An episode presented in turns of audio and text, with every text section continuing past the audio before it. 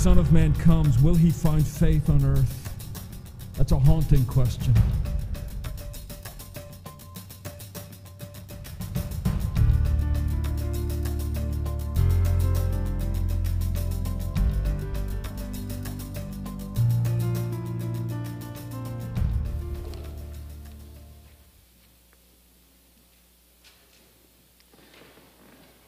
A lot of what we've dealt with over the past uh, several months in the book of Galatians has been pretty theological.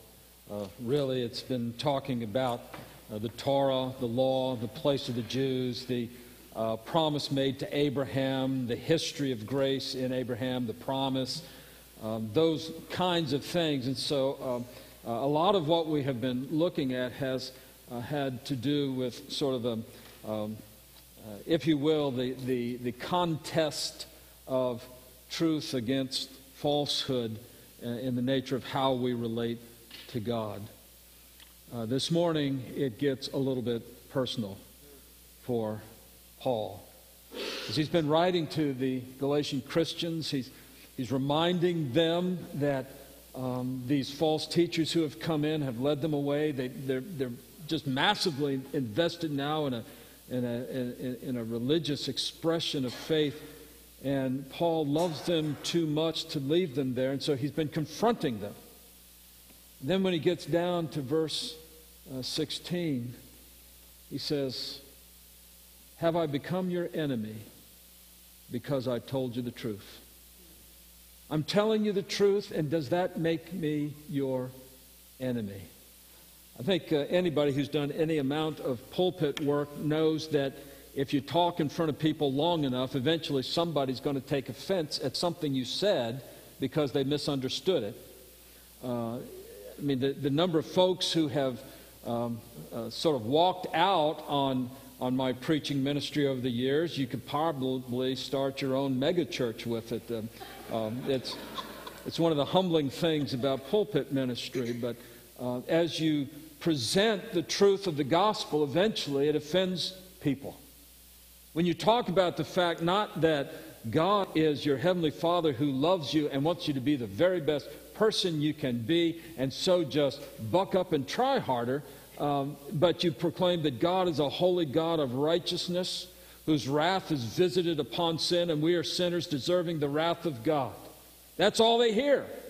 They say, wow, this, this guy has nothing but condemnation to say. That's all he wants to talk about is, is that I'm, I'm this sort of uh, worm rolling around and, and I'm unworthy. And I don't, I don't need that. And, and uh, so they, they don't literally walk out, they run. And, uh, and they don't keep with you long enough to hear the great exchange. Were you listening to the choir? This great exchange. We bring to God brokenness, sinfulness, dysfunctionality. We bring to God a rebellious heart. We bring to God a life that has said we want nothing to do with Him. And we exchange that life for the life of Christ, who, in perfect obedience, perfect love for the Father, perfect expression of grace, died in our place. Oh, the greatness of that exchange and the wonder of grace. And you just can't help but go home singing, having it rolling over and over in your mind. Jesus paid it all. Jesus paid it all. And that's, that's what Paul wants the folks to hear. Jesus paid it all. But they love their religion. They love their religion. Paul says, Look, here, here's what's happened to you. And, in uh, oh, where is it? It's in there somewhere. well, just start in, in, in, verse 8. He says, You didn't know God. You were enslaved by, uh, to, by nature to those who aren't gods. Now you've come to know God. Rather, God knows you. Now, it's not like you took a study course and got to know God. It's rather that God knows you, and in His grace, He revealed Himself to us in Christ. God knows you. You are known by God. How can you turn back to the weak and worthless elementary principles of the world whose slaves you once were? Why do you want to go back to that? You observe days and months and seasons and years. You know, there's something kind of like fun about being a part of a uh, liturgical calendar, the church calendar, where you observe the feasts and the festivals, and you have all the excitement and this celebration. Naturally, as good Baptists, we don't observe the church calendar, but we love Christmas, and we love Easter, and we love Thanksgiving, and we love special occasions to get together and, and, and, and sort of celebrate together and sing the hymns together and have a great time together. We, we observe these things. And Paul comes along and says, You're doing this, and it accomplishes nothing apart from Jesus Christ. All the religion in the world accomplishes nothing apart from Jesus Christ. I don't like to hear that. You know, when I've invested my life in that, when that's my tradition, when that's what mom and dad did, now along comes Paul and he says, you know, that, that doesn't count. That doesn't engender righteousness in your life. I don't want to hear that. I don't want to hear that any more than the Pharisees wanted to hear Jesus telling them that their devotion to the law was not accomplishing the righteousness of God. The Pharisees who didn't want to hear Jesus telling them that all their sanctimonious Sabbath keeping didn't matter to a God who loved people more than he loved tradition.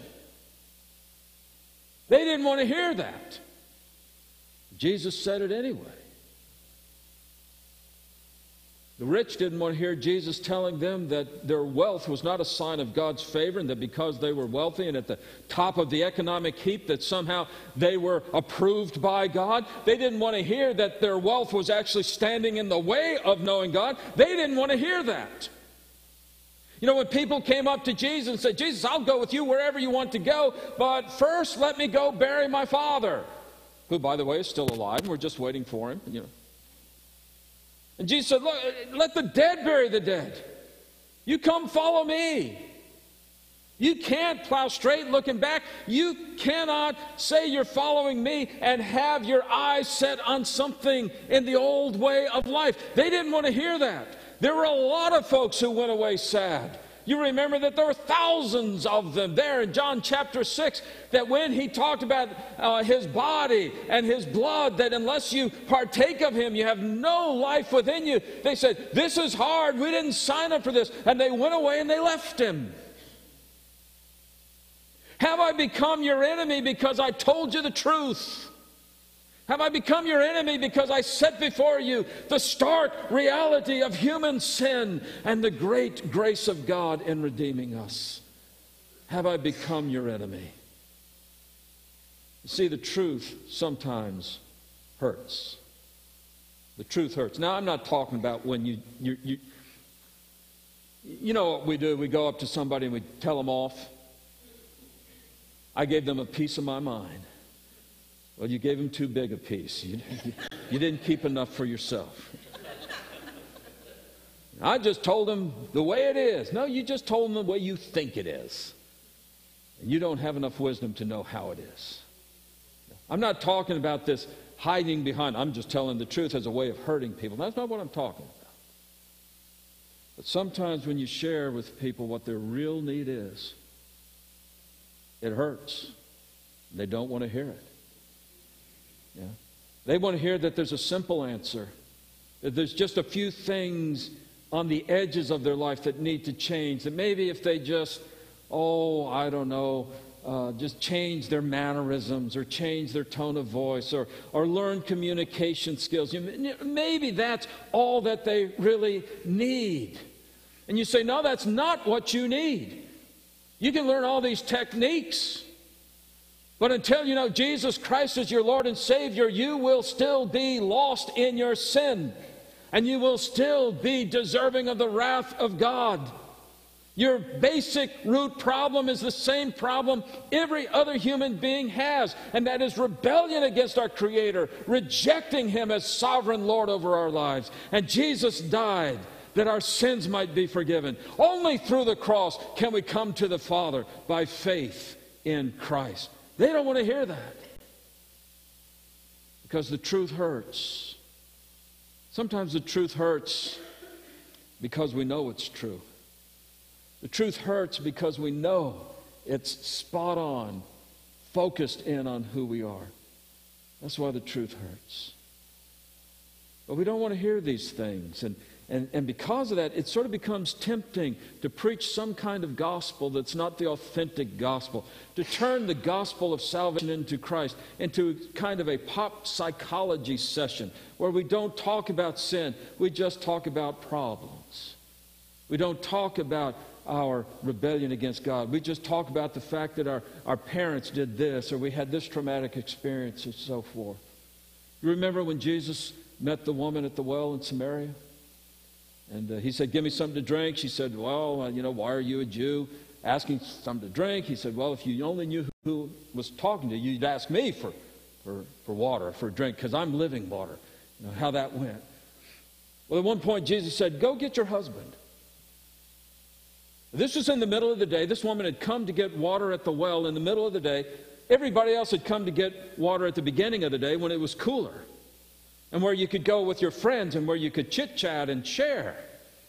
Share. That's a Greek word for gossip. But, you know, where you, could talk together. But this woman came by herself and, and, and she came in the middle of the day. And uh, so Jesus says, you know, go get your husband. Let's, let's all talk together. She says, well, I don't have a husband. Jesus said, You're right, you don't have a husband. You've had five. The man you're living with now, he's not your husband. That hurt. That hurt. But the conversation continued. And then it got to that wonderful point where she said, You know, this is starting to click with me. You know, I've tried everything to, to sort of circumvent the issue. Jesus has focused in on my real need. It's a real need for the Messiah. She runs into the village. She's, you, you, remember this? This is in John uh, uh, chapter 4.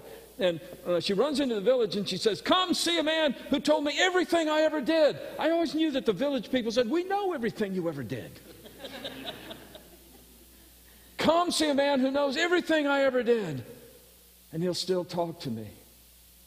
And he loves me in a way that no man ever loved me before. And the village went out, and first they believed because what she said, and then they believed because what Jesus said.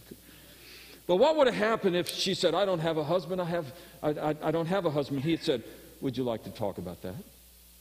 How does that make you feel? Um, w- would you like to explore the avenues whereby you might find self expression in this relationship? This one you're living with is not your husband. Uh, do you feel as though you need to be affirmed? what would have happened? She would have felt great, and she would have died in her sins.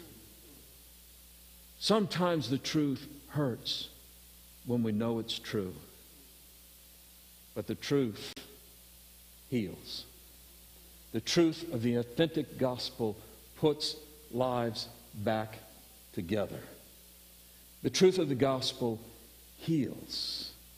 Uh, when Paul was writing to the Galatian Christians, he, he wrote to them, he said, Look, um, I, I, I, know where you are in this religion thing, and it seems really cool to you, and, and it, it has sort of a, a, a, sense of accomplishment because religions do that to you. But in point of fact, you're missing the whole point of the grace of God. The promise was given and received by faith, and that's how God works in your life.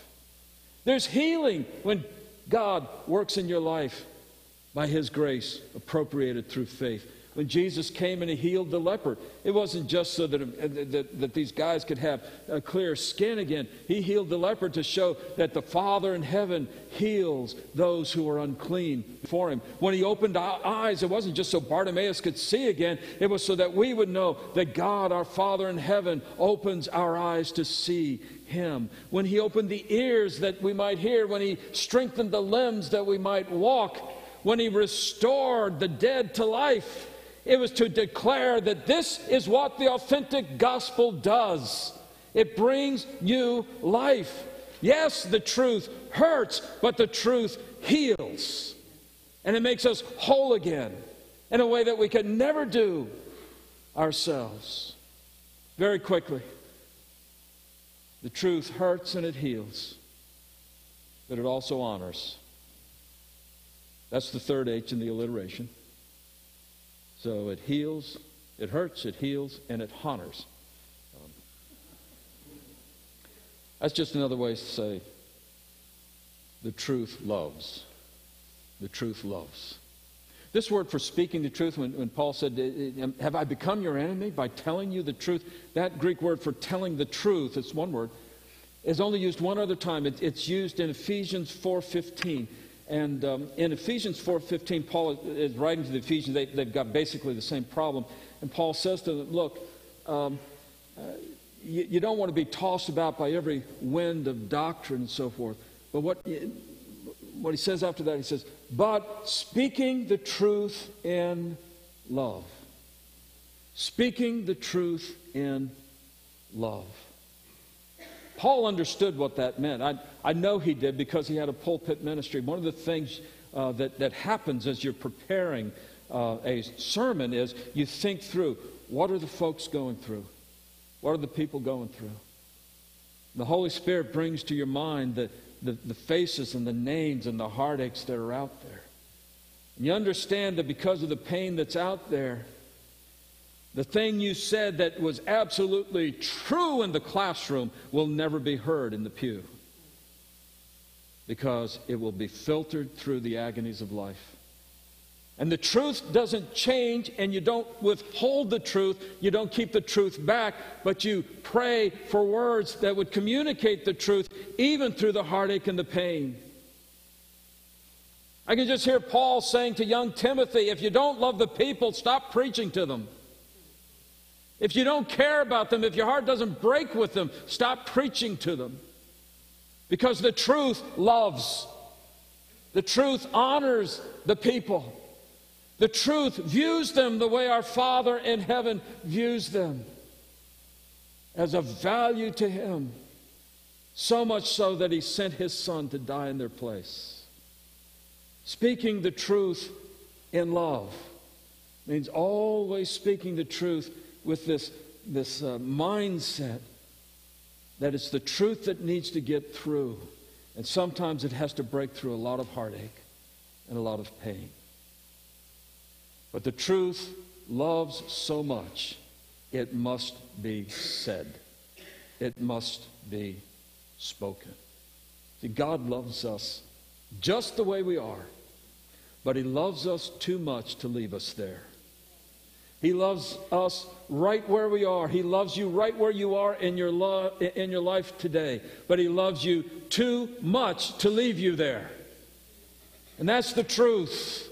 You know, the, the, the sort of uh, soft edged, popular gospel of God loves you, just, just feel the love.